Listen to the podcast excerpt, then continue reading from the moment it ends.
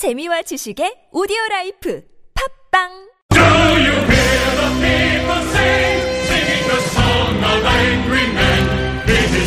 네. 안발장의 민생 이야기 시간입니다. 자, 참여연대의 안진걸 사무처장과 함께 합니다. 어서 오십시오. 네, 안녕하십니까. 네. 자, 오늘은 어떤 민생 이야기 준비해 오셨습니까? 예. 우리 국민들께서 뭐 여러 가지 생활고 민생고 때문에 고통이 많으신데요. 네. 어, 실제로 그 민생고가 입증이 되는 통계가 나왔습니다. 어, 예. 통계청 아시죠? 예. 통계청이 매 분기마다 가계 동향이라는 걸 발표를 하는데요. 네네. 어, 우리 국민들이 어쩔 수 없이 써야 되는 것들 있잖아요. 네. 주거비, 교육비, 의료비, 교통비, 통신비를 5대 공공 지출이라고 할수 음, 있는데 네네. 그게 가계 지출에서 50% 가까이를 차지하는 것은 오호. 45.8%. 어, 그래요? 예, 그러니까 음. 어 먹고 예. 어 또 마시고 이렇게 입는 거 음. 제외하고는 어 다 대부분을 주거비, 교육비, 의료비, 교통비, 통신비로 써야 된다. 예. 이것을 어 유럽처럼 무상으로 하거나 아니면 절반으로 해야 된다라는 이야기가 근거가 있는 게 음. 네. 이번에 확실하게 드러난 것입니다. 예. 그렇네요. 그러니까 먹는 거고 입는 것까지 포함을 하면 예. 거의 그럼 대부분입니다. 뭐 절대 비중이라고 봐야 되는 거죠. 그래서 저금은 못하고 빚이 가계부채 1200조 늘어가는 데는 다 이유가 있는 겁니다. 그러니까 소득은 적은데 쓸 돈은 많으니까 이렇게 된 거잖아요. 음. 그러니까요. 근데 이게 평균이니까 예. 어, 예를 들면 가계소득이 적은 가구에서는 이게 비중이 더 올라간다고 보셔야 아, 됩니다. 그렇죠. 이게 그렇죠? 이제 예. 모든 가구의 평균인 그러니까요. 거죠. 이건 모든 가구 평균입니다. 그렇죠. 예. 네. 아무튼 근데 자, 가계 지출 가운데 가장 많은 것은 어떤 예, 건가요? 저는 교육비가 제일 많이 들 줄 알았는데 그래도 사람이 먹고 마시는 게 제일 많이 예, 들더라고요. 네. 식료품과 음료가 13.2%이고 예. 그래도 이 와중에도 우리가 뭐 캠핑이라든지 뭐 숙박도 하고 그러잖아요. 네네. 숙박도 하고 여러 가지로 예. 그래서 외식리 숙박비도 한 14% 주면 되더라고요. 근데 오. 대부분 아끼고 아껴갖고 비용이 좀 줄어드는 거로 나왔거든요. 음. 근데 유일하게 늘어난 비용이 있습니다. 뭔데요? 참 이건 너무 속상한데요. 예. 주류 담배 소비는 작년에 비해서 늘어났어요. 예. 아니, 그 22%나 늘어났어요. 22%나. 담배 소비 줄인다고 지금 담배값 그러니까 왕창 올린 담배 거잖아요. 세- 담배세 올린 게 예.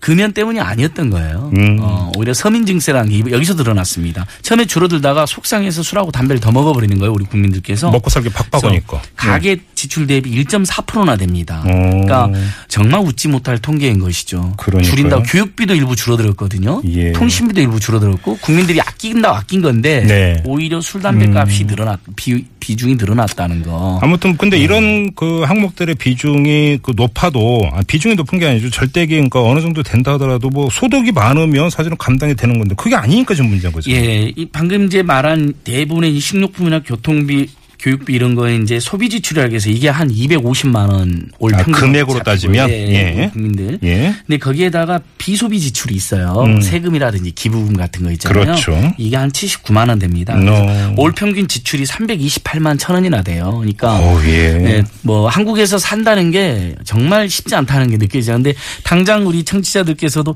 아, 올 300만 원, 400만 원 들지. 근데 그걸 못 버는 사람들이 많은 거예요. 아, 그럼요. 예, 예. 평균적으로는 올 평균 소득이 430만 원인 거로 나와 있습니다만 음. 이게 이제 통계의 착시죠. 왜냐? 여기에는 부자들이 다 포함되어 있잖아요. 아, 그럼 예. 소득은 평균이 얼마 나 왔어요? 소득 평균은 430만 원인데 이 평균이 그러니까 예. 고소득자들 때문에 평균이 높이 잡히는 거지. 네. 그러니까 지출보다는 소득이 더 많은 건 평균적으로 잡히지만 네. 실제로는 이 소득이 어떻게 구성됐냐면 음. 어, 소득 1분위 올 평균 소득은요. 그러니까 보통 하위 20%를 말하잖아요. 그렇죠, 그렇죠. 올 평균 소득이 139만 원밖에 되지 않습니다. 음. 이걸로 주거비, 교육비, 의료비, 통신비 써버리면 남는 돈이 없는 겁니다. 음, 네. 근데 소득 5분이 상위 20%가 821만 3천 원이나 됩니다. 네. 그러니까 어, 오히려 저소득층들은 지금 소득이 줄어든 걸로 6%나 감소했어요. 작년에 비해서요. 예. 고소득층들은 2% 증가했습니다. 그러다 보니까 여긴 뭐 어떤 분은 뭐 월 뭐 몇천만 원 지출하고 있으니까. 예, 우리 국민들 얼마 삶이 짠하냐면요. 네. 우리 레미제라블 안발장 보세요. 가구 간 이전 지출 통계가 있어요. 가구가 이전 지출 뭐냐면 경조사비입니다. 아, 예, 예. 어, 종배 씨 내가 그냥 돈 줄게 이런 거 있잖아요. 네. 그 이웃간에라든지 이런 거. 좀 주고 얘기해 보세요. 예, 제가 오늘 전해 드릴게요. 3.3.7% 줄어들었어요. 아, 경조사비를 줄여요. 우리 국민들은 진짜 짠합니다. 그 다음에 네. 또 하나의 피해자들이 참여연대나 엔조들 시민단체입니다. 네. 우리 국민들이 비영리단체나 시민단체 기부를 조금씩 늘리셨, 늘리셨거든요. 예, 후원하는 거 말씀하시는 예, 거죠. 이른바 네. 뭐, 뭐 이런 참여연대도 다음 주에 이제 화요일 저녁에 뭐 창립 기념식도 있고 네, 그러는데요.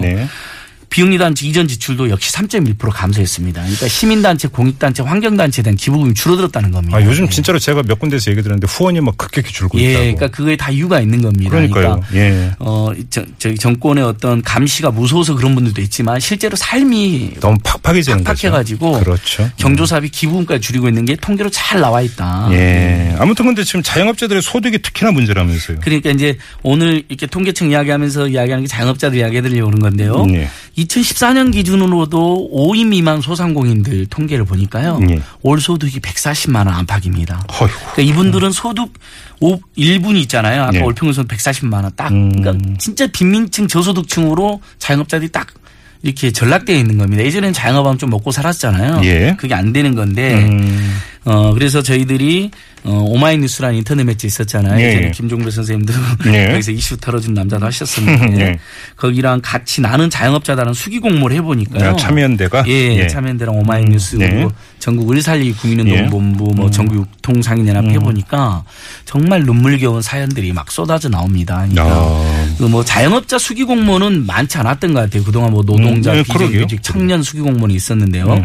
전월세 세입자들도 몇 개만 좀 그러니까 예. 제목이라도 좀 소개를 해 주시면. 뭐 예를 들면 가맹점은 자식들이라든지 고통 외면한 회장님. 그러니까 아. 이건 우리 그 프랜차이즈 가입할 예, 때 예, 예. 사장님이나 본사가 잘해줄 것처럼 했는데 예. 어, 빚만 1년에 1,500만 원, 몇 년 지났더니 6천만 원 했다는데 그게 뭐냐면 제가 A사 편의점을 가입해가지고 했더니 A, 같은 A사에 음. 마트 SSM이 바로 앞에 들어선 겁니다. 예. 그래갖고 빚만 1,500만 원, 2천만 원씩 매년. 늘어나는 사연도 예. 있었고요. 또요. 그 다음에 이제 그 경복궁 2번 출구에 서촌 골목이라 해서 그 요즘 예, 떴거든요. 예, 예, 예. 근데 이렇게 뜨면 임대료 폭등하는 젠트리피케이션이 요즘 문제가 됐잖아요. 그렇죠. 그게 궁중족발이라고 유명한 족발집 사장님이 보내주셨어요. 진짜 재밌는데 네. 갑자기 장사 중에서 먹고 살려고 한숨 쉬었더니 갑자기 월세를 300에서 1000만 원 올려달라고. 아, 아, 진짜로. 진짜 로. 예, 정말 건물 300 받다가 1000 달라고. 예.